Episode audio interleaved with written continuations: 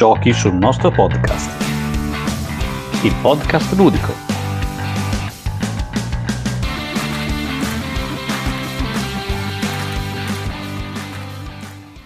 Bentornati a una nuova puntata di Giochi sul nostro podcast, il vostro podcast ludico preferito. Dai, lo, lo, possiamo dire con certezza eh, perché siamo gli unici che vi cambiano di settimana in settimana argomenti, eh, ospiti, abbiamo fatto pure la puntata video, quindi cosa volete di più dalla vita, veramente? Dove altro trovate un podcast come il nostro.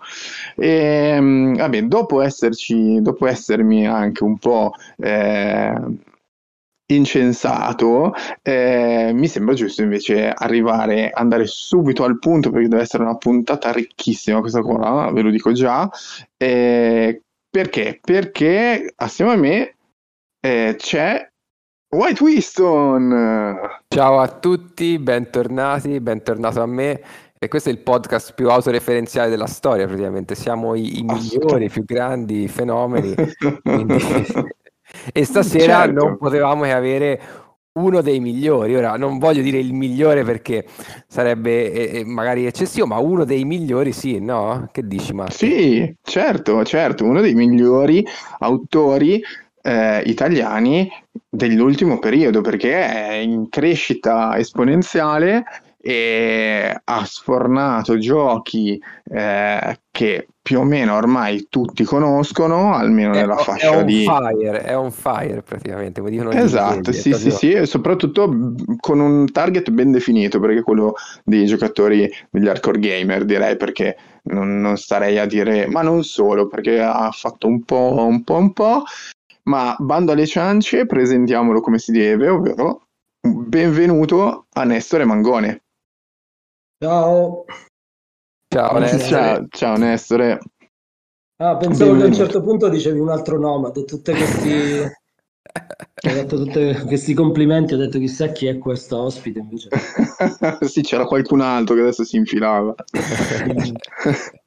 no, no, no, no. Eh, parlavamo di te perché comunque cioè, ormai hai una, una, sorta di reputazione importante alle spalle. Cioè, tra, tra gli Eurogamer ormai eh, il tuo nome comincia a circolare anche spesso.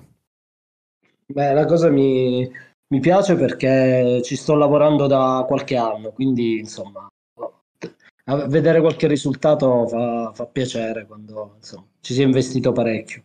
Come dicevamo prima, prima dell'inizio della trasmissione, diciamo offline, tra l'altro ci sono state tante domande da parte dei nostri ascoltatori, quindi vuol dire che quantomeno qualcuno dei tuoi giochi li ha giocati, li ha provati, li ha apprezzati e, e c'è anche un po' di sana curiosità. E tra l'altro ne abbiamo una lista enorme, direi di, di partire subito, Matte, che dici? Certo, certo, partiamo subito così almeno prima ci togliamo diciamo, queste incombenze, eh, più tempo abbiamo anche poi per eh, andare a espandere le risposte, perché poi sono quelle che ci interessano eh, certo, maggiormente. Eh certo, certo. Allora, partiamo subito, subito, subito con una domanda, ovviamente che adesso partiamo sulle cose un po' più tue, quindi relative alla, al tuo essere autore, quindi a quello che può essere anche la creazione de, dei giochi e non solo.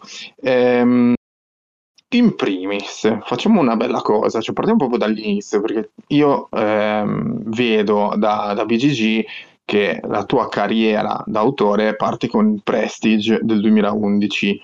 Sì. Poi c'è un salto del 2015 e poi dal 2018 praticamente non ti sei più fermato perché hai fatto Newton, Maestro del Rinascimento e così via. Eh, da quando è che tu hai iniziato a, chiamar, a chiamarti game designer? Cioè, quando hai capito da... che poteva essere poi davvero una professione? Esattamente da Newton, perché mh, mm, lo dicevo, lo ripetevo ai miei genitori, perché ovviamente quando c'hai un figlio che fa game design eh, è un po' tipo uno che fa collezione di farfalle, insomma, perché Dici che, che mestiere vuoi fare? Cioè, non c'ho niente contro i raccoglitori di insetti, anzi hanno il massimo della mia stima. Però sembra strano, no? Perché magari avvocato, professore, meccanico, dice, fai il game designer, eh, faccio, ci provo. E quindi la mia idea era quella che potevo iniziare a cambiare il mio nick su inventorigiochi.it che, che saluto tutti quelli di inventorigiochi.it, nel momento in cui avrei pubblicato il terzo gioco, se il terzo gioco avesse fatto un minimo di successo. Quindi con Newton è andata bene e quindi ho capito che là potevo fare questa carriera. Vabbè, direi che Newton è andato molto bene. Sì, Cioè, sì. È un Eh. gioco che si è, insomma, ha- si è affermato, ne parlavamo prima, tra l'altro, eh, che personalmente è, mm, è uno degli Eurogame che ho preferito in assoluto per la modalità solitario. Sì, fondamentalmente Newton è in modalità solitario e funziona appunto perché il gioco è un multisolitario, un solitario di gruppo. La cosa veramente interessante è la- è l'idea di un puzzle in cui tu costruisci questo gioco e poi devi fare una rinuncia alla fine del, del- del round e quella rinuncia mantiene il gioco, perché se voi togliete quella meccanica è un gioco come tanti, però in, in quel momento, quel momento topico del gioco, quella tensione finale, lo rende che poi lo fa un po' emergere sugli altri. E anche se il, non me l'avete chiesto, ma il mio solo preferito è quello di Maestri del Rinascimento, non è quello di Newton. mm, Ok, ok, ora ci arriviamo anche Maestri del Rinascimento. E, mm, eh, no, mm, sono d'accordo con te, la meccanica core di Newton è quello che lo rende poi un gioco a suo modo anche abbastanza originale. Poi il discorso ti privi di qualcosa, però lo, lo ut- utilizzi anche per potenziarti in qualche modo, è, è carina. Ehm, prossima domanda, mm, una domanda classica per un, o perlomeno io la definisco classica, non lo so, eh, quando c'è una persona che si afferma eh, da, da non molto tempo nel mondo ga- del game design, viene spontaneo chiedere, eh, ma è un lavoro a tempo pieno per te? Cioè, riesci, sei già riuscito a farne un lavoro a tempo pieno? Si, si riesce a farne un lavoro a tempo pieno in Italia, per esempio, non in Germania? Eh, sì, però il problema è sempre quante copie vendete, cioè se, se, se il vostro sogno è quello di, di fare game designer, eh, cioè, quello è l'u- è l'unico limite, cioè è, è meramente un fatto di, di numeri di, di scatole vendute. Io, mh, grazie a Newton, eh, siamo andati bene, quindi sono riuscito a prendermi a lasciare il lavoro eh, che facevo prima, però come mi suggeriscono dalla regia non sempre, non va sempre bene così, quindi ci sono anche dei momenti insomma un po' più tristi dove magari non arrivano soldi. Poi è, un problema anche legato al mercato, soprattutto in questa contingenza con eh, le spedizioni dalla Cina. Chi lo fa come mestiere e non ha cose pregresse tipo 20 giochi pubblicati come i must, eh, magari che possono campare di rendita di cose. Per quelli che come me hanno iniziato da qualche anno, questa botta che c'è stata, insomma, eh, questo blocco, non so se la cosa è Sì, sì, certo, lo, conosciamo bene. Mm. Ha creato un po' di rallentamenti, però comunque Un non ha creato una specie di buco perché se, se ti dicono il tuo gioco doveva uscire oggi, esce tra sei mesi, automaticamente per sei mesi quel gioco non lo vendi. Sì, esattamente. Non vendendo quel gioco scala tutto, le royalties, eh, scalano gli anticipi, perché poi eh, eh, io ho avuto praticamente quattro giochi fermi per due anni durante il lockdown e quindi dopo aver incassato magari l'anticipo, eh, poi stai fermo, cioè devi campare con l'anticipi, quindi non è, non è facile. certo. Ehm, noi abbiamo visto eh, che tu hai un po' una sorta di particolarità eh, nel- tra i- i- tutti i titoli che hai fatto, perché tra Shadow e Prestige, che è il primo, poi tutti gli altri li hai fatti in collaborazione con altri autori. Eh, quindi abbiamo visto collaborazioni ripetersi, vedi con eh, Luciani o anche con, eh, con Zadori e anche quelli, diciamo, annunciati prossimi sono comunque con qualcun altro.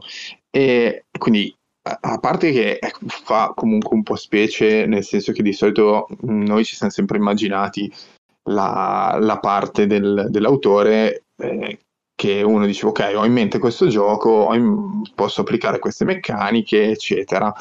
Com'è che funziona il processo creativo con dei coautori? Quindi eh, quando sei assieme a qualcun altro, da cosa si parte? Innanzitutto ci vuole un sacco di pazienza e umiltà proprio sparate al massimo perché sennò altrimenti non riesci a fare una collaborazione. Perché poi eh, il processo artistico non dico che il game design sia solamente processo artistico però è in parte anche quello. Ha bisogno di un sacco di ego perché fondamentalmente sei tu al centro della tua creazione e quindi vorresti che tutte le cose filassero lisce come vuoi tu Certo. Ovviamente è una cosa che si deve interrompere quando tu collabori con qualcuno perché non puoi sfruttare le, il, il 100% del tuo ego, ma devi limitare e, a, a, e, lo devi riportare alla ragione e alla sensibilità. Io mm-hmm. mi, mi, trovo bene a lavorare in coppia perché innanzitutto c'è una specie di dis- divisione del lavoro, perché io certe cose le faccio, eh, le faccio lentamente e male non malissimo, però le faccio lentamente male. Poi con molto tempo riesco ad aggiustarle, per esempio eh, oppure la schematizzazione, insomma, sono una serie di cose molto... Eh, invece su altri campi sono velocissimo e super attivo, quindi se riesco a trovare un coautore che riesce a eh, fare quello che io non faccio molto bene, allora troviamo un'alchimia. Andate alla grande a quel punto. Sì, esatto, sì. Anche certo, se, se vi completate. Eh, vi dico che ho due giochi in uscita quest'anno, se tutto va bene, che ancora non, so, non sono stati annunciati, che sono solo io come autore. Ah, che... ok. Poi alla fine, alla fine, parliamo anche un po' del futuro, delle prossime uscite, di quello che si può dire, di quello che non si può dire. Vediamo un po' cosa riusciamo a, a sgraffignare. Senti, una domanda un po' appuntita su questo, eh, su questo argomento qui del, dei giochi in collaborazione. Eh, quando, questa è stata posta da un ascoltatore, eh, soprattutto quando lavori con magari eh, eh, game designer affermati come può essere Simone Luciani, e prima di collaborare con te a Newton comunque aveva già fatto uscire un sacco di giochi che lo avevano reso piuttosto famoso. Era spontanea la, la, il quesito, diciamo il dubbio, ma in questi giochi quanto c'è di tuo e quanto eh, di Luciani? Eh, nel senso, Simone arriva a gioco eh, già creato e lo perfeziona oppure sono giochi che veramente nascono insieme? Allora, per Newton, eh, Luciani ha preso il gioco che era quasi fatto del tutto, però quello che mancava nel gioco poi l'ha reso, l'ha reso molto più commerciabile e molto più indirizzato a un target specifico. Perché io avevo creato questo gioco con questa meccanica carina, c'erano tutte le meccaniche che ci sono adesso, tranne l'acquisto delle carte. E nella prima versione c'era una specie di draft strano per avere le carte inizio turno e lui ha detto no, ma perché c'è questo draft, facciamo un mercato con un display di carte e poi ha aggiunto tutta una serie di cose di contorno che però hanno reso il gioco estremamente migliore perché cioè, questa è una cosa risaputa. Uno può avere delle bellissime idee, ma poi finalizzarle e portarle a fare un gioco vero e proprio ce ne passa un mare. Quindi eh sì. E, e lui aveva questa esperienza, questa capacità di fare, però mh, ritengo di, di, aver fatto gran parte del lavoro già preliminarmente. Quindi il cuore di Newton è, è, è di è tuo, insomma. Simone lo sì, ha, sì. Luciani lo ha, diciamo, eh, un po' raffinato, confezionato, eh, lucidato a dovere. A dovere. Sì, sì, l'ha, l'ha trasformato in un, eh, un, gioco che poi ha fatto il successo che ha fatto. Quindi, insomma, alla fine, per quanto l'idea e poi il, il cuore sia stato mio, poi invece il successo è sicuramente 50 e 50 perché comunque lui ha aggiunto parti molto interessanti. E, ehm, per quanto riguarda invece Darwin, per esempio, eh, abbiamo iniziato da zero insieme, cioè io gli ho detto va, facciamo il gioco su un, su un altro scienziato perché vorrei fare una trilogia di, di giochi sulla, sulla, scienza, che è un tema a cui tengo eh, particolarmente. Bello, bello. E lui ha detto sì, facciamolo, sono entusiasta anche perché anche lui è un appassionato di scienze, di divulgazione, perché nessuno di noi è uno scienziato, come si dice. e no, comunque io Scusami se ti interrompo, ma io l'avevo detto eh, che eh, avevate preso sta, sta deriva eh, scientifica. Anch'io, l'avevo chiappata anch'io. Da, eh, Newton, Darwin, poi ci sarà. Eh, so. Poi ci sarà qualcun altro, eh. però l'avevamo buttata lì quando avevamo fatto le puntate dei più attesi del 2022. L'avevo buttata lì dicendo: Sì, guarda, ormai loro due hanno preso sta piega, hanno fatto la, la scia della, della storia del 2022. Faccio io la domanda: qual è il terzo secondo chi potrebbe essere il terzo scienziato? Oddio, eh, eh. eh, eh. Si potrebbe ragionare perché insomma abbiamo due padri, eh, Newton della fisica classica, eh, Darwin del, dell'evoluzione, quindi dell'evoluzione della specie, boh, potresti andare qualcosa di più futuristico, un, un, qualcosa tipo un Einstein oppure un, eh, oh, eh, però Einstein già la fisica l'abbiamo già risolta. L'avete già, eh, allora se no. vuoi cambiare un, mate- un, matematico? Veramente io non lo so, quindi lo sto chiedendo a voi, magari... Ah, ok. ah, ok. Pensavamo già conoscessi... No, no, no c'ho, c'ho, diverse idee, però vediamo, insomma, ne ho alcune un, un astronomo, un astronomo, lo spazio si presta bene ai giochi euro. Sì, esatto, infatti l'idea, abbiamo una mezza idea su un gioco sull'astronomia in cui stiamo coinvolgendo tra l'altro un, un altro nome noto eh, di designer che, eh, beh, che non posso spoilerare, magari ne parliamo dopo. Ok, ok. Perché non vorrei che poi eh, conflitti di interessi va bene, va bene, dai, dai. Sì, almeno e... Ehm, seguono la puntata fino alla fine, perché sennò cambiano già adesso. Eh, eh certo, esatto, poi uno esatto. sa già tutto. C'è lo zuccherino dopo. Eh. E, ok, va bene, ma mh, mm, giusto per rientrare un pochino in questo discorso di eh, sviluppo a più menti, cioè, ma mh, come si evolve poi alla fine la, lo, lo, sviluppo? Cioè, fate dei brainstorming, delle chiacchierate, fate le ricerche assieme, eh, c'è un, un flusso costante di informazioni. pazzesca e da lì escono fuori. E da lì nascono le idee migliori. I drogati come i Beatles, boh, insomma. No, ho smesso con le droghe, okay. però... Cioè, allora, di solito si parla, allora dipende molto dal, dal, gioco, ogni gioco ha un'esperienza diversa, però il, e ogni, ogni coautore ha uno stile di, di, lavoro diverso.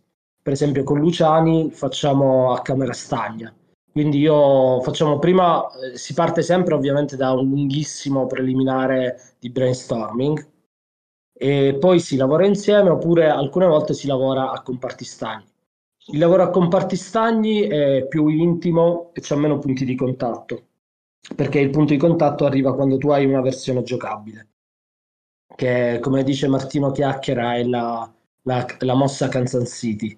Quindi tu porti lo sviluppo fino a un certo punto, poi lo presenti all'altro cautore, si fa una partita, si discute e poi però quell'altro cautore ci lavora eh, La mossa Kansas City ricordando Great Western Trail? È questa la mossa Kansas City? No.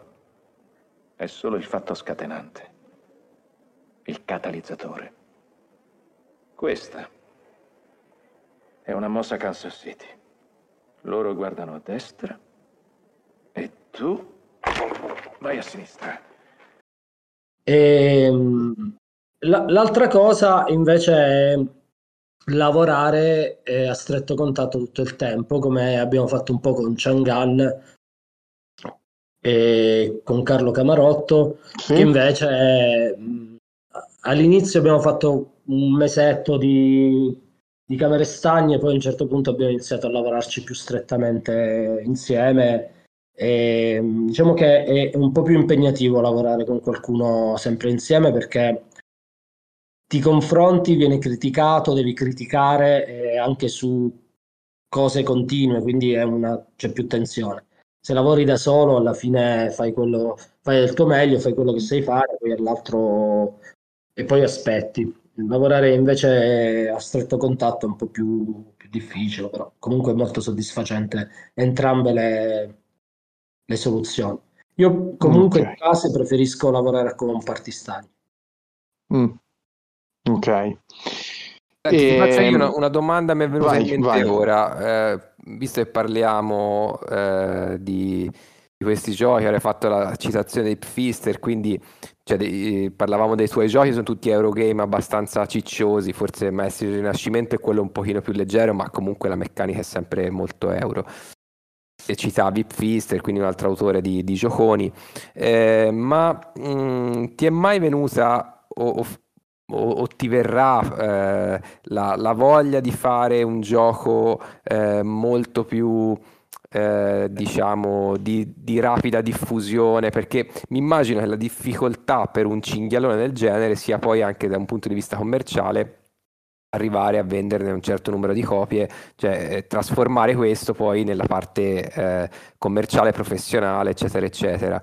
Eh, vedremo mai un Nestore Mangone che, che fa, eh, che so, un, un Bang, tanto per citare un, un super conosciuto, de- per provare a sfondare anche sui grandi numeri, oppure per il momento ti consideri un po' mh, duro e puro sul, sull'Eurogame, sul cinghiale?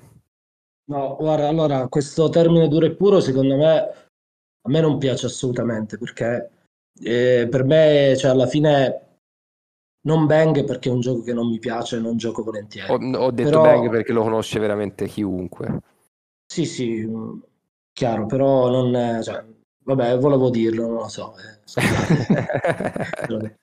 Eh, no, dire, perché mi sono litigato con un mio amico, davvero, cioè stavo andando alle mani su Bang, perché praticamente ho fatto un giro, mi hanno messo in carcere, e quando sono uscito dal carcere ho fatto un'azione, poi eravamo cinque persone e mi hanno ammazzato pri- al mio prossimo giro, quindi praticamente non ho mai giocato in tutta la partita, e quindi odio quel gioco. Ok. Eh, però secondo me, fra- allora io non gioco cinghiali, praticamente Ok. non li gioco. Eh, mi piacciono i giochi, i family, i giochi light, eh, mi piacciono, cioè i miei preferiti, poi magari eh, ne parliamo, comunque sono tutti giochi molto semplici. Ehm, faccio i giochi, gli Eurogame, perché per adesso ho avuto sempre idee del genere. Eh, cioè idee che spingevano da quella parte, però io non penso che esistano i giochi, cioè che il purista sia il, il- il giocatore del cinghiale. Per me il giocatore vero e proprio è quello che è appassionato e si diverte davvero al tavolo. Ah, Certo, no, Eh, no, dicevo purista del- dell'Eurogame, cioè uno dice io mi sento di appartenere più a quella categoria ad altri, ma mi sembra di capire che per ora è stato più un discorso di, di- di ispirazione, No, cioè se un domani ti venisse l'ispirazione per un Bang 2.0 migliore del precedente, non avresti problemi a No, assolutamente. Tra l'altro ehm, dovrebbe uscire quest'anno, se tutto va bene, un, un family ehm, veramente che ha praticamente tre regole in croce, eh, molto pulito. Ehm, però eh, in questa tipologia di gioco non è vero che, cioè, eh, è un- è una falsa speranza quella che dice che se fai un gioco semplice eh, ti scontri col mercato, hai più possibilità di fare soldi, non, non è vero. Semplicemente escono talmente tanti di quei giochi brutti, family o semplici, eh, che rapportato in percentuale ai giochi belli Eurogame eh, pesanti, è più probabile fare un bel Eurogame, almeno per- dal mio punto di vista, se dovessi fare un discorso commerciale, insomma. Eh, Cioè, per dici, è è, più è molto facile. più difficile uscire dalla massa con un bel family, un bel party, un bel light, un gioco light, e invece nel campo degli Eurogame dove ce n'è molti meno e quindi se fai un buon gioco eh, esci, insomma, questo è un po' il Esatto. succo. eh. Sì, sì, sì, è un bel punto di vista questo. Mm-mm, sì, anche perché effettivamente io se adesso faccio un attimo mente locale di giochi leggeri, family, ok, che effettivamente eh, han- hanno proprio fatto il salto, mi viene in mente Splendor, mi viene in mente Pozioni Esplosive, eh, Azul, forse cose che ehm, hanno puntato magari anche tanto sui componenti o che comunque presentavano quella eh, soglia di difficoltà leggermente più bassa, eh, grazie proprio a quelle quattro regole in croce che hanno, però mantenendo vivo l'interesse per tutta la partita e anche la voglia di rifarne un'altra. Cioè, Però magari per, per io- un Azul sì, che esce ce ne ci sono 100 Kazul che invece Eh, esatto, esatto. Esatto, Sì, sì, sì, sì, Poi- sì, quello sì. Poi eh, diciamo che eh, devi trovare un twist di una semplicità estrema e non è, e non è assolutamente la cosa più semplice trovarlo. Dietro No, per una niente, anzi. semplice c'è comunque un'intelligenza che magari io non ho? Non ho ancora trovato quelle- quel. Certo, certo, certo. Eh, ma allora a questo punto mi viene proprio da farti una domanda, visto che ovviamente tu da autore eh, avrai giocato comunque parecchi giochi, cioè avrai giocati, ne avrai macinati abbastanza per riuscire appunto a, a fare anche tutti questi discorsi. E eh, qual è quello che ti ha ispirato un pochino di più, eh, quello che, mh, che magari ti può essere riconducibile anche in alcu- per certi versi in alcuni magari tuoi lavori. Cioè tu hai, hai visto un gioco e dici, oh bello questa cosa, questa meccanica, questa... o, o anche solo un elemento in particolare che hai detto, oh, ma sai che quasi quasi potrei metterlo anche in quest'altro gioco e cioè, ci sono stati dei giochi che hanno fatto questa, Allora, questa cosa, no? E il momento in cui ho capito che gli Eurogame erano veramente la mia passione eh, è stato con eh, eh, Castle of Burgundy. Eh, Vabbè, vabbè, vabbè. Ah, guarda, qua tu, tu sfondi un portone aperto, cioè mm, Burgundy per- è uno dei miei giochi preferiti in assoluto, Pietra miliare. ma Eh, proprio qualcosa sì. di clamoroso. Eh. eh, Sì, sì, vai, vai, vai, vai. quan- Quando, ho visto che tiri i dadi, vedi i risultati e, e lim- e il dado limita le tue scelte, eh, però c'hai dei modi per fare altre scelte, però te le devi preparare prima, quindi puoi cambiare Sì. i dadi, però se sfrutti il dado al meglio che è uscito, quello secondo me è, è mostruosamente bello. Per me quello è, è sicuramente il mio Eurogame preferito. E, Mhm. e- e quindi sì, sicuramente Lo hai, ri- lo hai reimplementato eh, in qualche, in qualche tua- in qualche tuo gioco, quindi? No, non l'ho reimplementato, ho, ho reimplemen- ho cercato di ricreare quell'eleganza. Ok, Quindi ho- sono partito dall'idea che la scelta deve essere semplice, eh, però deve dare una... cioè quello che tu devi fare ti deve essere chiaro, però l'albero di, eh, di possibilità deve essere molto ampio. Quindi tu hai Certo. inizialmente un, un approccio semplice alla meccanica con cui tu interagisci col gioco, quindi la meccanica di selezione dell'azione deve essere il più semplice possibile e poi si deve aprire un albero di possibilità e man mano che vai avanti quest'albero deve crescere. Quindi è un'impostazione più teorica che poi il, il furto classico, che poi noi designer rubiamo in continuazione, però certo. Ma c'è stato uno, forse l'hai già detto Burgundy o un altro gioco che proprio hai detto, "Mm, porca miseria, questo l'avrei voluto proprio fare io, oppure c'ero quasi, mm, lui l'ha fatto eh, prima di me o meglio di me, o peccato, ecco. Non lo so, in questo, in questo caso non lo so. Mm, C'è da dire che il, ehm, eh, quando io ho fatto Prestige, quindi il primo gioco, io l'unico, eh, avevo giocato a, a pochissimi giochi, perché io vengo dal mondo dei, bo- ehm, dei GDR. Ehm, quindi io nel 2009 non avevo giocato praticamente a nessun gioco da tavolo tranne ehm, Monopoly e Risico. Ehm, i primi giochi che ho, che ho trovato è stato i Coloni di Catan, eh, Citadel e Dominion, insomma, quindi Cioè sono Mhm. contemporaneo a Dominion, per farvi capire, quindi non sono... Sono tanti autori più bravi di me o più anziani di me che hanno iniziato molto prima, già negli anni 90 e tutto, invece io sono arrivato dopo.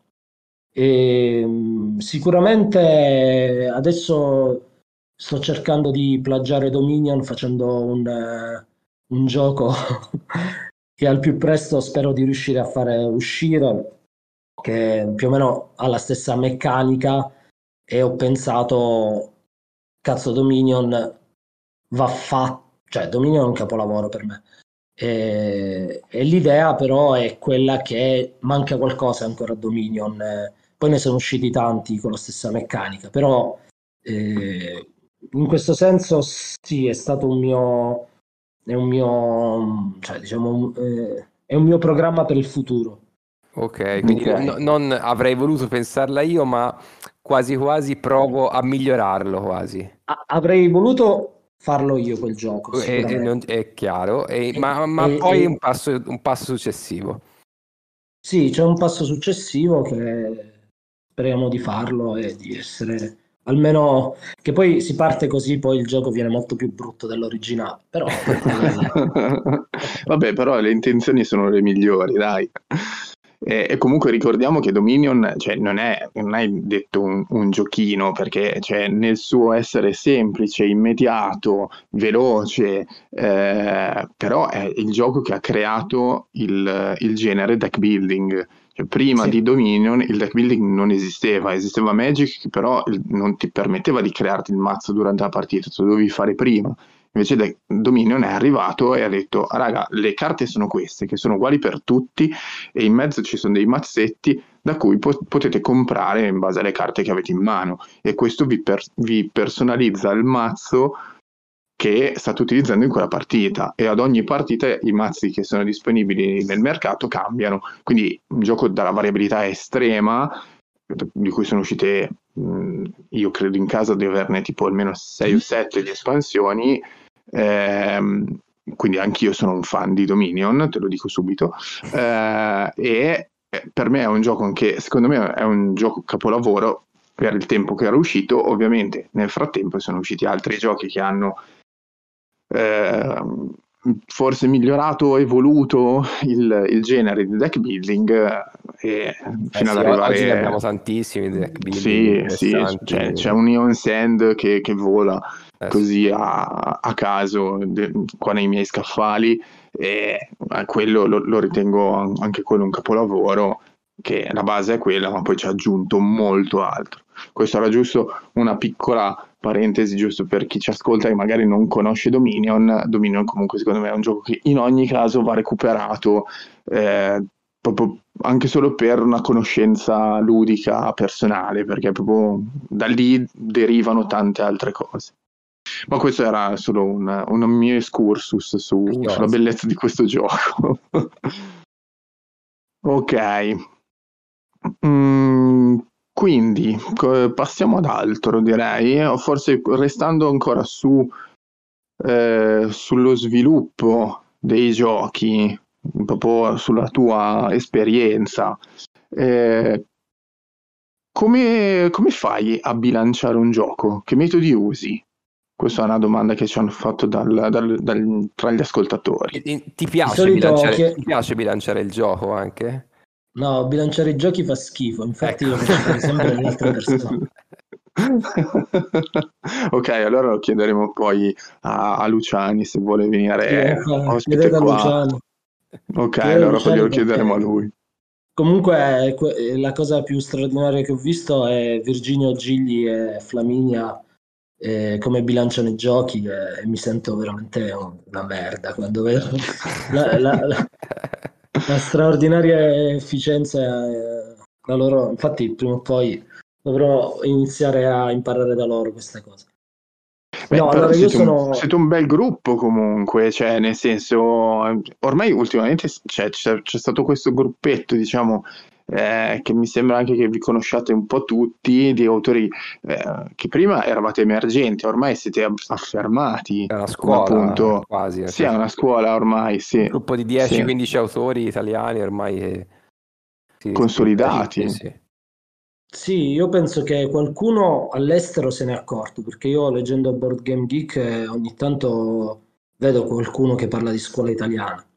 Però Sì. mh, l'Eurogame, eh, alcuni ancora si ostinano a chiamare German, in, ver- in verità ormai è l'Italian Game, perché tutti i grandi lavori negli ultimi anni sono tutti italiani, senza proprio, Mm. lo dico proprio senza né vergogna né orgoglio eccessivo né campanilismo, perché io sono internazionalista, non me ne frega niente.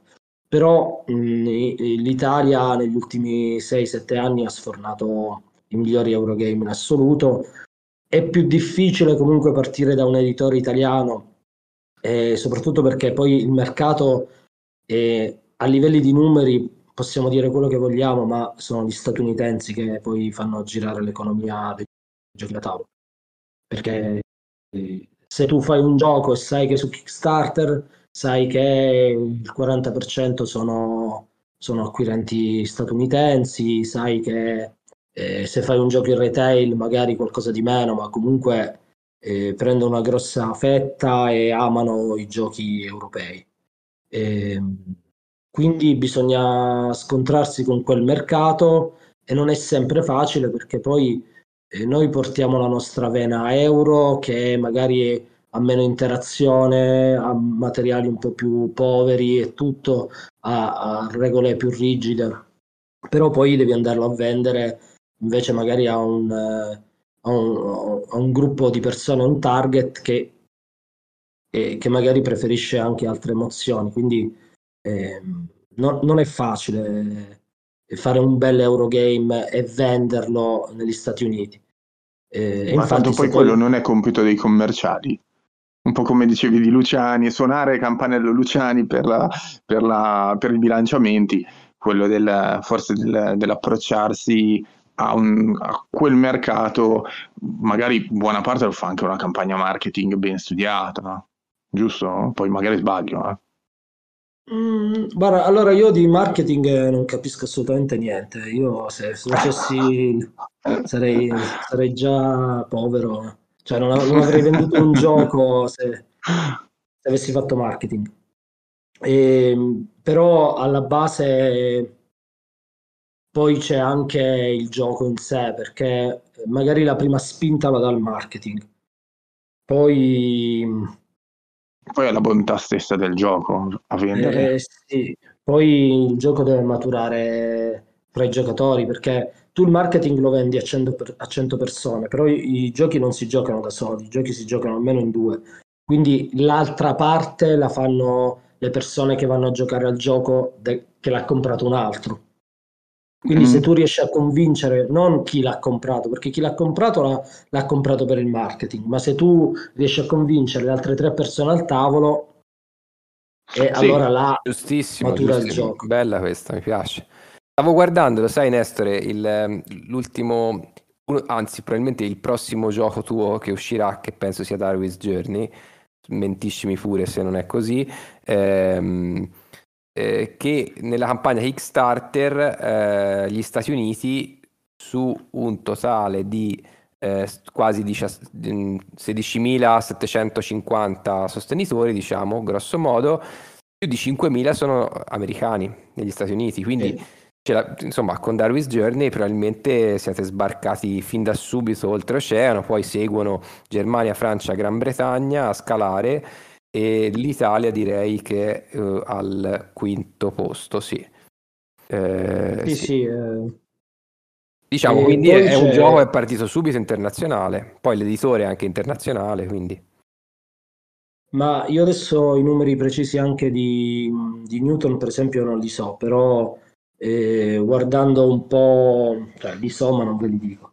Ehm, se, se vedete quanto ha venduto negli Stati Uniti e quanto ha venduto in Italia, cioè si capisce che il gioco non lo puoi fare per il pubblico italiano, perché non ci sono i numeri per farlo. Eh, perché siamo Par- oggettivamente meno, insomma.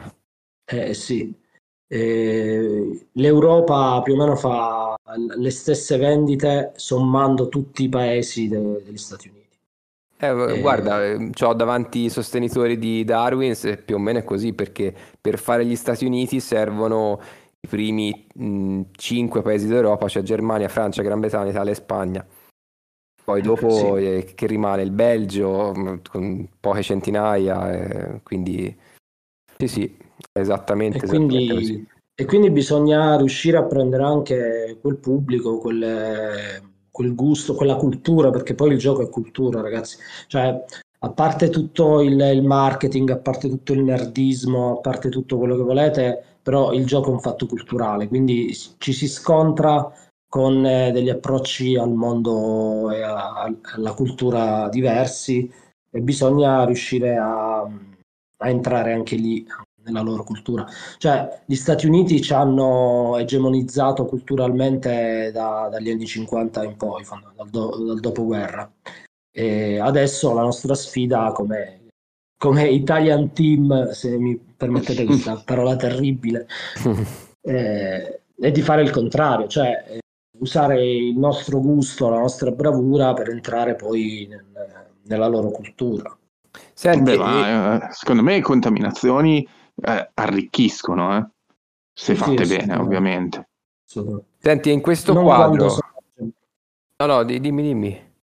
No, non- le contaminazioni non quando sono egemoniche, cioè se vengono imposte da una quantità di informazione eh, prevalicante in fatto quantitativo, come è successo sulla cultura statunitense con la nostra, allora eh, cioè, grazie al cazzo, scusate la, la volgarità.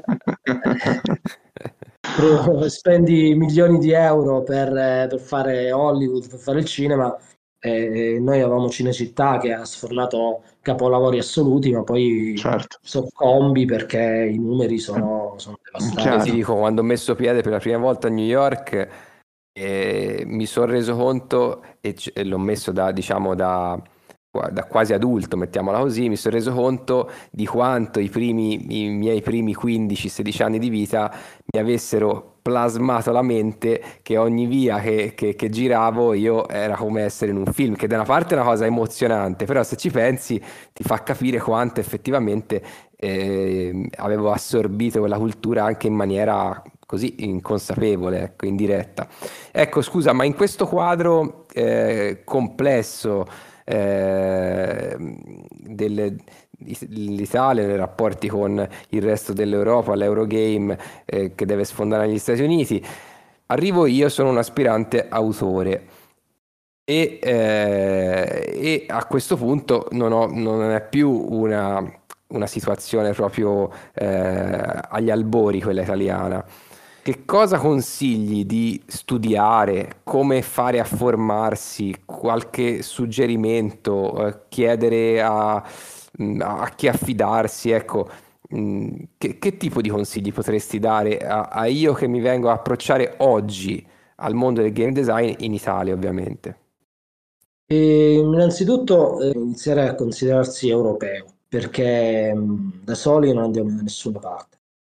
E quindi non avere il limite a frequentare ambienti, forum, siti, gruppi italiani, ma subito aprirsi il più possibile, perché poi collaborazioni, informazioni, notizie, si può imparare tantissimo, cioè, noi italiani abbiamo per fortuna però inventorigiochi.it che è il, diciamo che il, che è importantissimo per la crescita, è stato importantissimo per la crescita del game design italiano e se esiste un, un, un- uno stile italiano lo dobbiamo a inventorigiochi.it.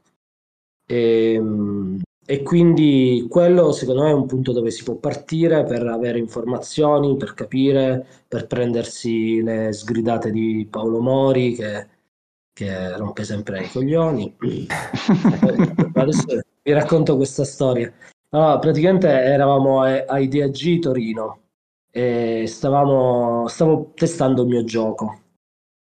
E mm, a un certo punto chiamo Paolo perché lo conoscevo, ci conoscevamo da diversi anni. Ha iniziato a giocare il gioco e a un certo punto c'era una regola che non gli tornava. Infatti, era una- veramente una regola stupida che non ci doveva essere, era sbagliata. Io, quel- eh, io un po' per presunzione volevo- la tenevo ancora in questo gioco. E a un certo punto lui ha proprio gridato in mezzo alla sala: Questo gioco fa cacare. E, e, tutta la sala si è girata e ha guardato me, che sono ovviamente arrossito come sto arrossendo in questo momento mentre ve lo racconto. e, e, e quindi ci vuole questo. Per un autore ci vuole il confronto con persone che hanno esperienza e prendersi anche delle frasi del genere perché chi ha più esperienza di te te lo può dire, soprattutto se è una persona che tu stimi, di cui hai giocato i giochi. Quindi insomma, ehm, creare rete. La prima cosa è affidarsi alla rete. Abbiamo questa possibilità e in Italia dobbiamo sfruttarla. Senti, ma che fine ha fatto quel gioco e, e che fine ha fatto Paolo Mori dopo Allora, io oggi ho letto una notizia, ho, ho letto una notizia che stanno rifacendo una nuova edizione di Libertalia e la fa Stormeyer. Sì, sì, l'abbiamo Cioè, visto. Sì. Sì, sì. Ma è una cosa epica, cioè io so. È tanta Eh. roba, tanta roba. E il gioco Eh. che faceva cagare poi, poi è sbocciato oppure... Sì, dopo sei anni di lavoro, adesso ce l'ha in mano un, edito- un editore spagnolo che non posso citare e ci sta lavorando e vediamo un po' se riusciamo a pubblicarlo. Eh, vedi, e allora... Che è un super family anche questo. Quindi Mm, ok. Va bene, allora facciamo un po', oh, visto che si parlava un po' di, di tutto qua, di tutto questo, un po' di anticipazioni, notizie varie, eccetera. eh, oh, noi abbiamo il nostro TG Ludico che ci, che ci dà sempre Ci delizia, tutti gli aggiornamenti, eh, esatto. Quindi direi che il Kogo, il nostro buon Kogo, eh, ci può aggiornare su tutti, su tutto le- tutte le notizie che, che ci sono uscite in questi ultimi giorni. Dai, vai, Kogo.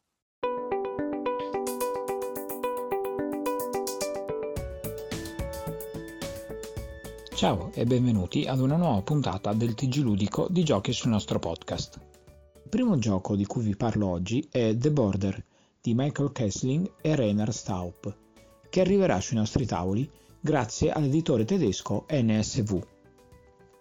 Si tratta di un roller write che può essere giocato da 2 a 4 giocatori dall'età di 8 anni in su e per partite della durata di 30 minuti circa. L'obiettivo in The Border è circondare quante più aree possibile. Infatti ogni giocatore ha un tabellone di gioco cancellabile che presenta 9 aree circondate da esagoni. Al proprio turno si tirano 5 dadi fino a 3 volte e in base al risultato si cancelleranno con una X gli esagoni corrispondenti. Non appena un giocatore completa la sua sesta area, si termina la partita e tutti sommano i propri punti per vedere chi ha vinto. L'altra campagna di grande successo è quella di Iron Forest, che ha raggiunto il proprio obiettivo in sole 9 ore. Iron Forest è un gioco di schicchere per 2 o 4 giocatori divisi in due squadre avversarie, Animal Clans o Iron Force. Il gioco offre diversi scenari con obiettivi asimmetrici per ciascun schieramento. I giocatori dovranno cercare di controllare determinate aree del tabellone di gioco e provare a distruggere i mech della squadra avversaria. Durante il proprio turno, i giocatori pescano carte da un mazzo di attivazione. Quindi, quando riusciranno ad attivare il proprio mech su quella carta, potranno lanciarlo sul tabellone. I giocatori hanno anche accesso a una gamma di diverse carte di potenziamento che garantiranno alla loro squadra abilità uniche, ribaltando le sorti a loro favore. Sono bastati solo 18 minuti all'ultimo gioco di Alderac Entertainment Group per raggiungere il proprio obiettivo. Sto parlando di Rolling Haze per 1-4 giocatori e per partite tra i 45 e i 60 minuti. Si tratta di un city building inventato da John D. Clare, con una meccanica davvero particolare. Infatti, in Rolling Haze, i giocatori lanceranno i lavoratori sotto forma di meeple. I meeple che cadranno in piedi forniranno azioni speciali e materiali da costruzione, mentre quelli a faccia in giù non eh, garantiranno proprio un bel nulla. Sarà possibile anche sfidare la fortuna per cercare di ottenere risultati migliori, ma potreste perdere materiali preziosi di cui avrete bisogno per costruire nuovi edifici. Completare le costruzioni vi farà guadagnare prestigio, oltre che nuovi lavoratori, che ti aiuteranno a costruire edifici ancora più grandi, inclusi i grattacieli. È partita subito alla grande ed ha raggiunto subito l'obiettivo la campagna Kickstarter di Astronize, un gioco ispirato ad Aeon's End. Astronize di Nick Little e Will Sobel è un gioco cooperativo di carte per 1 4 giocatori e per partite della durata di circa 45 minuti. Si tratta di un deck building in cui il vostro mazzo non verrà mai mescolato. L'obiettivo è quello di sconfiggere il boss prima che questi distrugga la tua squadra o il pianeta natale che stai difendendo. Ma attenzione perché tutti e quattro i boss inclusi in questo gioco hanno dei propri mazzi con abilità e richiederanno una strategia diversa per essere sconfitti. Spostiamoci a Londra nel 1136, quando il grande ponte di legno sul fiume Tamigi fu consumato dalle fiamme. Presto, l'uomo di chiesa Peter de Colechurch progetta di costruire il nuovo ponte fortificato in pietra, su cui potrebbero essere costruiti vari edifici nel corso degli anni. È questa l'ambientazione dell'ultimo gioco di Queen Games, Old London Bridge. Per 2-4 giocatori e partite di 45 minuti, inventato dal genio di Gabriele Bubola e Leo Colovini, due nostre vecchie conoscenze. I giocatori vestiranno i panni di architetti, ciascuno responsabile di una nuova sezione del nuovo Old London Bridge. Il gioco di complessità medio-leggera presenta un ponte in cartone 3D per una maggiore atmosfera. Ha uno speciale meccanismo di offerta e costruzione di condizioni di vittoria variabili.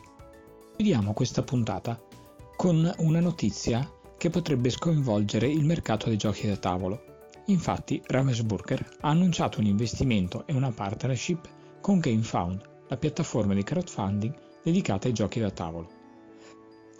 Marcin Zwierkot, CEO di GameFound e Awaken Realms, ha dichiarato il crowdfunding può essere uno strumento straordinario per creare fantastici giochi da tavolo e la collaborazione con un rispettato leader del settore come Ravensburger ci aiuterà a creare l'ambiente migliore per i sostenitori e i creatori. Questo investimento consentirà al team di GameFound di crescere rapidamente e sviluppare nuove funzioni, portando la piattaforma a livello successivo. Siamo estremamente entusiasti di iniziare a lavorare con la nostra community sul futuro del crowdfunding. Non mi resta che salutarvi e darvi appuntamento alla prossima puntata del TG Ludico di Giochi sul nostro podcast. Ciao!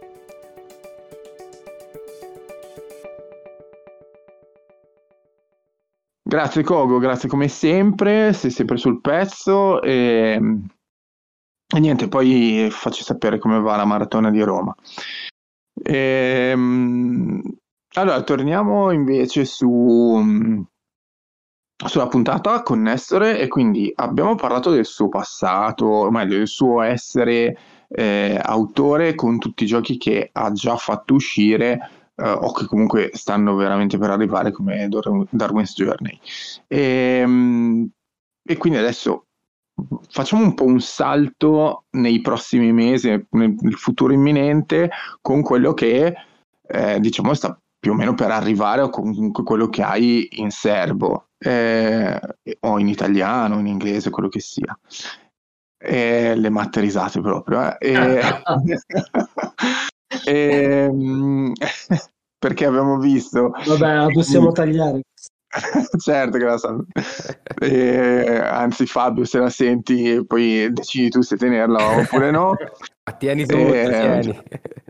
Sapete che la mia prima intervista in assoluto me l'ha fatta Pinco? Pinco, grande. Pensa te. Ehm, allora, abbiamo visto che su BGG ci sono ben tre giochi in uscita nel 2022. Al momento tu ne hai tre, quindi Darwin's Journey, Chang'an e Autobahn. Eh, allora, uno sicuramente arriva tranquillo perché Darwin's Journey dovrebbe arrivare Dovrebbe proprio a, addirittura d'arrivo, ad- eh, eh, cioè, eh, se non è già arrivato, manca poco. Io l'ho già giocato diverse E- volte su Tabletop Simulator e, e per me è una bomba, infatti è- sarà un acquisto sicuro, ecco. Invece degli altri due, cosa ci dici di Autobahn, Chang'an? Più che altro c'è già qualche editore italiano che lo ha già opzionato per farlo uscire in retail, quindi nei negozi specializzati, oppure, visto che comunque sono tutte e due campagne Kickstarter, è ancora una cosa un po' nebulosa, nel senso che eh, si- le cose stanno ancora per, per essere consolidate, via, ancora un Sì, po' tutto... diciamo che mh, per quanto riguarda Autobahn e Chang'an sono ancora, stanno ancora discutendo, insomma, sono, sono informazioni che anch'io non ho, anche perché io, a me piace molto la parte artistica, ma poi la parte commerciale sono quasi all'oscuro di tutto. Mhm. Per Darwin eh, già c'è, insomma, penso sia già stato annunciato, e l'edizione italiana. E, e poi cos'altro? No, e, mh, più che altro eh, di Autobahn e Chang'an sappiamo ancora poco. Immagino che il gioco ci sia, no? Eh, Ci sia già. Eh, appunto, se siamo alla parte commerciale vuol dire che il game design è... è- boh, qualche- Finito. mh, dacci due, due, due pilloline su cosa ci dobbiamo aspettare da questi due giochi. In breve, Ah, eh, Chang'an, eh, diciamo che mh, è la prima volta che mi, mi scontro con un vero gioco di carte anche sulla plancia dopo Maestri del Rinascimento. E, ha alcune attinenze a Maestri del Rinascimento. C'è da dire che quando ho visto per la prima volta Chang'an eh, 4-5 anni, 4 anni fa, eh, era un gioco di Carlo Camarotto che io appena l'ho visto ho sgranato gli occhi e ho detto questo è un top sell e quindi gli ho chiesto di collaborare anche se il gioco era già in avanzato stato di, eh, di sviluppo. cioè, praticamente hai perché- fatto il Luciani della tua situazione con, con Newton. Sì, sì, in un certo senso sì, perché eh, Carlo è è molto bravo, intelligente, però non aveva l'esperienza per poi mh, vedere quello che veramente c'era di, eh, da tirare fuori dal gioco, da, da Certo. selezionare. Quindi magari poi non l'ho fatto bene, qualcuno avrebbe fatto meglio, però mi sono sentito in dovere di almeno provarci.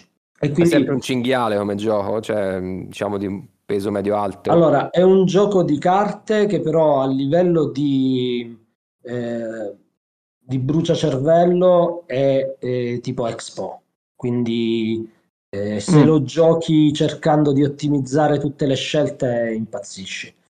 Eh, quindi a un certo punto devi lasciarti andare un po' al- all'istinto perché hai, hai mille cose che puoi fare e c'ha tre regole praticamente. Ok, e passerà da Eh, Kickstarter questo? Questo è già online su Kickstarter, è partita ieri la campagna. Ah, Eh, ok, perfetto. ieri, giorno 1. Abbiamo spoilerato quando abbiamo fatto la registrazione. Vabbè. Vabbè, poi lo, lo- lo mettiamo a posto. Eh, e quindi è partita già in, eh, la campagna eh, online. E, mm, è un, sì, è un gioco di carte che però nasconde un, un motore di produzione risorse che è particolarmente interessante. Quindi si può giocare gratuitamente su Tabletop Simulator. Ok. Quindi Mhm. insomma, fatelo. Ok, ok. Mentre Autobahn Invece di invece- Autobahn? Autobahn è, secondo me è un gioiello in assoluto. Secondo me è uno dei più bei giochi che, che abbia fatto. Fabio Piano è un grande, e lavorare con lui è stato uno molto, molto bello. E Fabio Piano è un altro dei, dei designer eh, italiani che è un orgoglio insomma, nazionale. Tra l'altro lui è tornato in Italia per fare questo. Gloria sia a Fabio, altrimenti sarebbe stato difficile insomma, fare questa collaborazione. E- ed è un gioco che, che è partito dall'idea di fare un classico. Quindi siamo partiti di fare il massimo possibile eh, non per fare un gioco da vendere, perché i primi giochi che facevo eh, quando ho iniziato a fare il designer dicevo vabbè firmiamo questo contratto, buttiamo giù il gioco. Invece no, questa volta abbiamo lavorato intensamente per fare il massimo possibile ed è un gioco di costruzioni reti che è di pick up and delivery che secondo me merita, merita tantissimo e speriamo che vada bene. Ok. Bene, e, ehm, e, invece qualche piccolo spoiler. Intanto non mi sono dimenticato del terzo autore del gioco su cui stai lavorando e, e qualcos'altro su cui stai lavorando al momento, appunto qualche piccolo spoiler sul 2022 o addirittura eh, già proiettato verso l'anno prossimo? Allora, praticamente causa di questa benedetta pandemia globale e due giochi che dovevano uscire un paio di anni fa usciranno invece quest'anno e quindi quest'anno probabilmente uscirò con altri due giochi. E uno è un family molto semplice, eh, Wonder, Wonders Wagon, Wonder We- Wagons, scusate il mio terribile inglese, no, non ditelo in giro, è una cosa che rimanga fra di noi. Ehm, che è un giochino semplicissimo con una sola regola fondamental- fondamentalmente, che però cui tengo molto, e, e poi Stupor Mundi, e, che invece è un gestionale su Federico II, e, con un, una specie di end building barra deck building.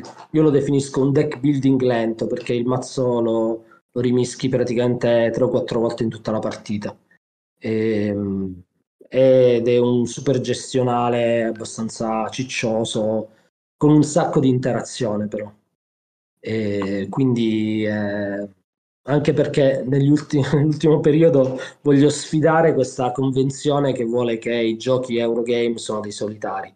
Vorrei creare dei giochi dove comunque c'è dell'interazione. Eh, voglio che la gente un po' al tavolo comunichi fra cioè comunichi, che non sia soltanto un momento per eh, risolvere un puzzle, perché altrimenti White Winston è felice, facciamo tutti solitari, però... cioè, alla Beh, ma guarda, in questo c'è Spartaco che sicuramente lo fa cioè, un po' il suo cavallo di battaglia, no? Cioè, tutti i giochi di Spartaco Albertarelli hanno quella componente di rompersi le scatole a vicenda. Ehm, cioè, lui l'ha, l'ha, proprio detto chiaramente: cioè, io i solitari di gruppo, mh, mm, no, grazie, non fanno per me. E si vede perché tutti i giochi che fa fondamentalmente hanno componenti completamente meccaniche completamente opposte, cioè c'è proprio un'interazione costante sì. Quindi, potresti rivolgerti con, a lui anche Comunque per fare non, un... c'è, non c'è nulla di male, eh. ora non vorrei fare il campanilista, non vorrei fare il campanilista, il, il, protettore dei solitari, no, anche perché tutti i giochi che, che, faccio in solitario li faccio anche in gruppo, ma vi faccio un esempio, ieri sera ho giocato a Golem, che è un gioco dove di interazione sostanzialmente non ce n'è poi tanta e comunque in diretta, no però poi dopo la partita siamo stati una cosa come 40 minuti a parlare, a discutere di come era andata, di quello che si poteva fare, quindi è un modo diverso di interagire, ecco, è un diversamente interattivo, ok? Lo definirei in questo modo. Questo, questo, è interessante da un punto di vista, cioè il fatto che poi si interagisce a postumi, quindi interazione post mortem, diciamo, del gioco. Però okay, magari, no, invece ci vogliamo proprio i sentimenti, quindi emozioni anche forti, eh, perché diciamo, viviamo in un tempo, poi la, la butto sul filosofico, eh, viviamo in un tempo di, di, connessioni internet, di mancanza di, eh, di fisicità e anche di rabbia, e la rabbia viene sempre tramandata, cioè viene, viene tramandata, sì, viene sempre lasciata all'indiretto, cioè ci sfoghiamo su Facebook senza parlare di nessuno, dicendo qualcosa di acido. Invece no, cioè se c'hai un problema lo devi risolvere al tavolo. Alla fine, secondo me, questa è una cosa importante anche a livello de- del tempo che stiamo vivendo, cioè smettiamo di isolarci, perché l'isolamento è comunque importante, cioè, ad esempio, eh, leggo tanti libri, quando leggi il libro, sei tu e il tuo libro, è un momento importante per me, non, è, non, non leggerei mai in, insieme alle persone mentre io leggo quello che sto leggendo ad alta voce per fartelo sentire. Però secondo me ancora i giochi possono, possono risvegliare anche degli istinti che magari sembrano un po' brutali, un po' meschini, che però alla fine sono quello che siamo, cioè siamo persone che La merdata conviviamo. seria proprio, che ti segua le gambe proprio sul più bello, eh. roba, roba del genere. Sì, mh, io penso che è, un- è anche un- cioè, una cosa che io sento divertente e bella. Poi mi rendo conto che, come si diceva, è un fatto culturale, no? Cioè, eh, perché gli Eurogame sono così? Sono così perché gli Eurogame sono nati in Germania e in Germania eh, c'era questa diffidenza allo scontro eh, che si è protratta culturalmente e anche si è, si è poi trasferita nei loro giochi. Ma io non sono così, cioè io, non, io mi diverto a, a scontrarmi, mi diverto a essere preso in giro, mi diverto a fare la cattiveria, a riceverla, nonostante possa costruire un gioco di una certa rigidità, di una certa importanza matematica. Ok, Mm, arriviamo al momento più, più atteso delle nostre puntate, dici Matte. Sì, sì, sì, perché come sempre lo sapete, noi eh, abbiamo il momento della top 3, quindi poi quando c'è qualcuno come in questo caso come Nestore, ehm, che è pure anche un autore, allora a quel punto la top diventa doppia, perché a tutti gli autori fondamentalmente abbiamo chiesto sempre quali sono i suoi giochi preferiti I tre giochi preferiti Fir- firmati esatto, da, tre da- giochi da te, firmati da lui da lui, sì, esatto. dall'autore. e quelli che invece sono i tre preferiti, nel senso che quelli non, ovviamente non firmati da lui, che per il motivo più disparato, cioè potrebbe essere quello che ti ha influenzato di più, quello che invece è stato il primo gioco che ti ha fatto scoprire questo, questo mondo, cioè le, le motivazioni poi ce le dirai tu, ma quelli che sono i tuoi tre giochi preferiti, che siano i tuoi e poi anche quelli che invece sono quelli di altri. Più che parlare dei giochi Mi- ci interessa della motivazione per cui stanno lì. ecco. Esatto, esatto. Vai, partiamo dai tuoi, tuoi come autore? I miei come autore, il primo in assoluto è Prestige, il primo gioco che ho fatto perché mh, è un gioco diverso e ancora non ho visto giochi come quello. Cioè, mh, vengono pubblicate migliaia di giochi, però quello ha un, un carattere e, e alcune particolarità veramente mh, che ancora mi piace giocarlo, nonostante dopo tanti anni c'è una strategia vincente. Poi all'epoca non ero particolarmente bravo, quindi non me ne sono accorto. E quindi poi ho fatto delle home rule per, eh, per limitare questo problema. E- però è bello perché sei tu contro il tuo avversario, c'hai i tuoi pezzi fuori dalla scacchiera, l'avversario c'ha i suoi pezzi fuori dalla scacchiera e quindi il gioco si costruisce in questa maniera partendo da niente. Quindi è un gioco che... Poi c'è Expo, che è un altro gioco che invece quello è nella mia top 3 perché vorrei fare una seconda edizione se qualche editore me lo permette. E con il, il coautore Remo Conzadori ci stiamo già pensando perché c'ha anche quello non, è- non ha- non- non si è espresso in tutte le sue potenzialità. Mm, Ok, Sì. mi incuriosisce. E il terzo? E il terzo è Autobahn, che uscirà quest'anno per eh, Alley Cats Game, ehm, perché probabilmente cioè, l'abbiamo pensato come un, un gioco che deve rimanere nella storia, almeno per quanto mi riguarda, senza nessuna umiltà lo dico. e- È giusto. Eh, quando uno ci crede... No, beh, nel- esatto, cioè, ma guarda che a me, cioè, sinceramente, stai solo facendo salire la scimmia. Cioè, l'ha- adesso è qua sulla spalla che mi stai dicendo, ehi, ehi, autoban, ricordatelo, Allora, autoban. a me mi hai convinto, ma ti dirò di più. Alla faccia di chi dice che i recensori hanno i giochi gratis, io mentre parlavi ho appena terminato la mia- il mio finanziamento a Chang'an, alla, alla campagna, visto che hai detto che era online, sono andato a vedere e ho detto, ma, ma perché no? E, e ho fatto ora il pledge, guarda. Congratulazioni, grazie White Winston, c'è scritto.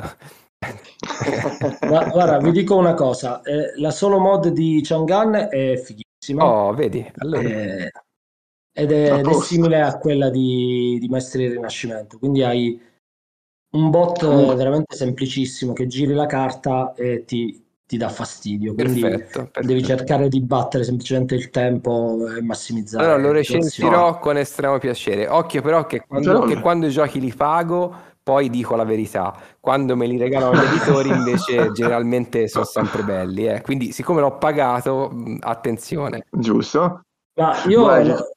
Io non credo che se uno vede una recensione mh, sponsorizzata, lo sa che sta guardando una recensione sponsorizzata. Quindi questa polemica sul regalare i giochi mi sembra del tutto inutile. Eh, cioè, qualche volta eh, salta, questa salta sempre ci- fuori. ci so- cioè, Eh, eh, ma eh sì, lo so, ma a me dà fastidio perché alla fine di quello stesso gioco c'è 5-6 recensioni. Eh, di queste 5-6, due sono sponsorizzate, le altre 3 o 4 non lo sono. Quindi guardatele tutte, fai una media e, e poi se un recensore sponsorizza in maniera magnifica un gioco brutto, eh, poi c'è lui che ci rimette la faccia. Esatto, è controproducente. Perde, perde credibilità, assolutamente. Sì, sì. Oh, comunque devo dire, Nestore è coerente eh, con se stesso. Lui ha detto: No, io marketing, eh, sai quanti, io non avrei fatto manco un soldo. Te- ti sta dicendo del solitario dopo che tu hai già fatto il pledge, L'av- avrebbe dovuto dire prima. Guarda che il pledge, il, il modalità solitario è fantastico, quindi vai e pledge. Invece no, l'ha detto dopo che tu avevi già, pledge- avevi già fatto tutto, cioè avevi già finanziato, quindi Giusto. è proprio coerente con se stesso. Passiamo alla top 3 invece di, di- di altri. Ehm, vabbè, uno già l'ho, l'ho spoilerato, è Castle of Burgundy, perché insomma è, è il gioco che mi ha dato l'input a lavorare seriamente sugli Eurogame e cercare di fare un gioco con quelle caratteristiche. Quindi ho detto, devo fare un gioco così elegante, però con tutte queste questa variabilità. Possibilità. Sì. E l'altro è Citadels, perché Mhm. nei giochi sociali, nei giochi che tiri fuori bevendo un bicchiere di whisky, secondo me vince su tutti, perché è di una semplicità anche quello. Molto bello, E, molto e- bello. e la lettura del tavolo è fondamentale. perfetta, fondamentale. Cioè, è un draft di poteri variabili, cioè è semplicemente, cioè è un- sono due, sono due elementi, quello del draft e quello che tu cambi il potere rispetto al turno che stai giocando, che fanno scintille insieme, insomma, funzionano in maniera egregia. Sì, sì, sì, è geniale, da quel punto di vista assolutamente geniale. E io eh, l'unica, eh, evidentemente se ne sono accorti perché la critica che io muovevo alla penultima ormai edizione era la dimensione della scatola che era talmente bella quella piccolina che infatti adesso poi l'hanno rifatto in modo pocket. Mm, mm, mm. Anch'io ce l'ho poi, Sì. molto carina. Io ho la, la seconda perché la prima l'ho prestata a un amico e non me l'ha più restituita. Beh, dai, almeno p- p- pensala che ha comunque avuto successo, almeno si spera. Beh, sì, speriamo. E se, se non l'ha usata tipo prototipo, tipo ha imbustato le carte, ci ha incollato sopra qualcosa. Il terzo E gioco poi l'ultimo che È, un- è un gioco del 2017 eh, Topiary, Ah, Eh, Topiary, sì, l'ho. de- della Fever. Games. Sì, sì. Esatto. E quello è un super eh, family, è una specie di Sudoku geniale, più bello di King Domino, secondo me. E, e niente, mi piace perché l'idea era anche questa volta. A me nei giochi piace l'eleganza, cioè non, non è che vado a cercare chissà quale, quale strano, complicato eh, dinamica che si deve instaurare al tavolo. A me piace l'eleganza e l'idea che devi guardare gli altri giocatori. In, in, Sì, eh, sì, in sì, sì. Burgundy quasi non, c'è, non esiste guardare gli altri giocatori, a meno che non sei proprio bravo o dopo che hai fatto tante partite eh, li guardi. però magari all'inizio è così complesso che le prime partite, se qualcuno vuole imparare a giocarlo dopo questa cosa, magari le prime partite non, si rende conto. Là c'è dell'interazione importante, però anche Citadel è così con l'interazione, Topiary ce l'ha in maniera diversa, diciamo, però è, è ugualmente... Sono quelle piccole chicche che quando l'hai giocati, l'hai giocati 50 volte e ogni volta se uno ti propone la partita la giochi. Quindi... Gli dici, sì, gli dici comunque di sì. Sì, sì. Ok. Bene, bene, sì, sì, no, ma concordo e anzi a questo punto dicendo concordo ti dico anche Concordia, è un altro gioco elegantissimo, certo, di un peso specifico un pochino più alto, però molto elegante perché è di McGertz, un altro autore che io ritengo molto elegante. E, Ora, non ho citato Concordia che è uno dei miei giochi preferiti per il semplice fatto che è talmente eh, è talmente è ovvio che sia un, un grande gioco che eh. quella è proprio una roba. Tra sì, l'altro sì, in sì, Autobahn c'è una meccanica eh, presa da, da Concordia che quando riprendi in mano le carte poi guadagni tante monete con te carte hai ripreso. Quindi, ok, ok. Quella meccanica lì funziona così bene che uno dice perché non perché no? Sì, perché non sfruttarla? Eh beh, certo. Ah, certo. Hai alle stelle, via, per questo Autobahn eh, c'hai... Ci hai conquistato. Ok, ci hai già convinto. Eh, cioè... Se volete giocare su Tabletop Simulator sono sempre disponibile. Ottimo. Mandate Assolutamente. Buono a sapersi. Volentieri. Qualche mese fa giocavo di più per, per ovvi motivi, ora eh, tendiamo a rivedersi col mio gruppo, comunque anch'io per giocare, però sì, assolutamente appena capito, più che volentieri. Senti, prima di lasciarti, ma sì, ce lo dici il terzo autore? Il terzo autore è Tommaso Battista eh, Barage. Eh, attenzione, attenzione. Ale, ale. Allora, g- grandi aspettative. E qui parliamo di un gioco del, per il 2023? Ma speriamo, dipende un po' dalle tempi editoriali, okay. insomma, sviluppo, non è facile. Va bene. Vabbè, dai, abbiamo comunque già una, un'indiscrezione su 2023-2024, quindi proprio abbiamo fatto il nostro l'abbiamo fatto, cioè nessuno ci può dire che non facciamo bene quello che, che andare a storcere un po' di informazioni. Ok. Direi, Beh, direi allora che abbiamo chiesto tutto. Sì, sì, eh? Eh, noi non abbiamo molte altre domande, anzi, cioè, per carità, noi ci fermeremo a parlare ancora tutta, tutto il tempo, per ore e ore, giochi, però... assolutamente, però direi che la, la puntata ormai è giunta al, al termine. L'abbiamo portata a casa. Stiamo parlando eh.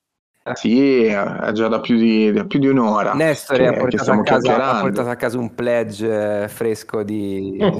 fresco fresco, ma ne ha portato a casa due di Autobahn. Due di Autobahn, cioè, quindi direi... La, la, guadagnato 1,60 euro in totale. Oh, ecco. oh beh, vedi. La pagnotta Intanto 1,60 euro sono lì, per domani c'è, la, c'è il caffè pagato. ok, dai, allora grazie mille per... Um, per essere, per essere venuto come ospite. Ovviamente le, le, porte, il microfono è sempre acceso, nel senso quando vuoi non c'è assolutamente nessun problema, anzi se poi vuoi, vuoi organizzare una puntata come i tuoi giochi in cooperazione con qualcun altro, mm, proprio volentierissimo. Ehm, però veramente sentiti libero di uh, venire e partecipare quando preferisci. Eh, io invece mm, ringrazio tutti quelli che ci hanno ascoltato, eh, soprattutto tutti quelli, gli ascoltatori che hanno partecipato att- attivamente fondamentalmente a questa, par- a questa, puntata perché ci avete mandato le, le, vostre domande sul gruppo Telegram e quindi se volete anche voi che ci state ascoltando eh, partecipare con delle domande da fare ai prossimi ospiti che avremo, eh, dovete partecipare, dovete essere nel gruppo. Per farlo dovete andare su Telegram, cercare giochi sul nostro podcast e inserirvi nel gruppo. Va, va che uomo eh, marketing che è lui. No, eh, vedi? Tac, Devo imparare qualcosa. e ovviamente io ringrazio anche White Winston che come al solito si offre volentieri per queste chiacchierate e, e, niente, poi io ringrazio anche Fabio in regia, è la prima volta che eh, ci fa regia a, a, me e anche a te sì, sì, sì. Uh, White Winston, quindi ringraziamo anche lui, ringraziamo il Kogo che fa il TG e ovviamente uh, ringraziamo tutti gli ascoltatori. Per uh, questa puntata è tutto, un carissimo saluto da Matte. Un, un saluto anche da White Winston, ciao alla prossima. Ciao ragazzi, è stato bellissimo. Grazie Nestore. Grazie mille. Grazie ciao a, a tutti.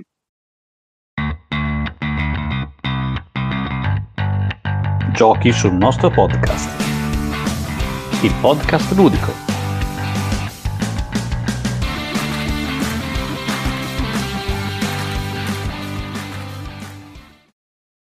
Avete ascoltato Giochi sul nostro podcast.